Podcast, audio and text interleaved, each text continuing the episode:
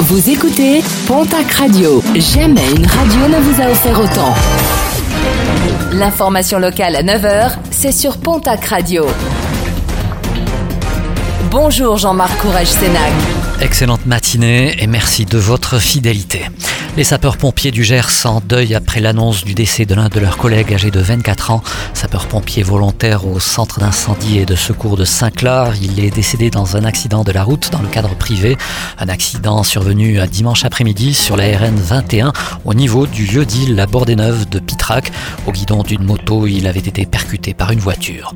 Le bilan lourd de l'accident survenu dimanche à Soustons dans les Landes.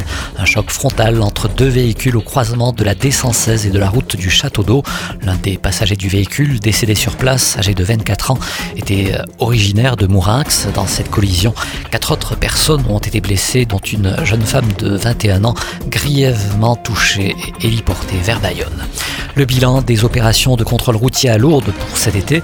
Pas moins de 465 opérations de ce type ont été menées par la police. 105 délits routiers ont été constatés, dont 25 défauts de permis et 33 conduites sous l'empire d'un état alcoolique. 32 amendes pour usage de stupéfiants ont également été dressées.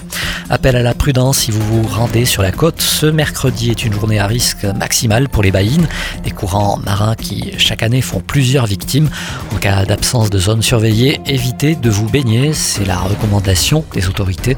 Il est également rappelé de surveiller ses enfants en permanence, de bien évaluer sa forme physique avant de se baigner ou encore de prévenir un proche avant de partir à l'eau.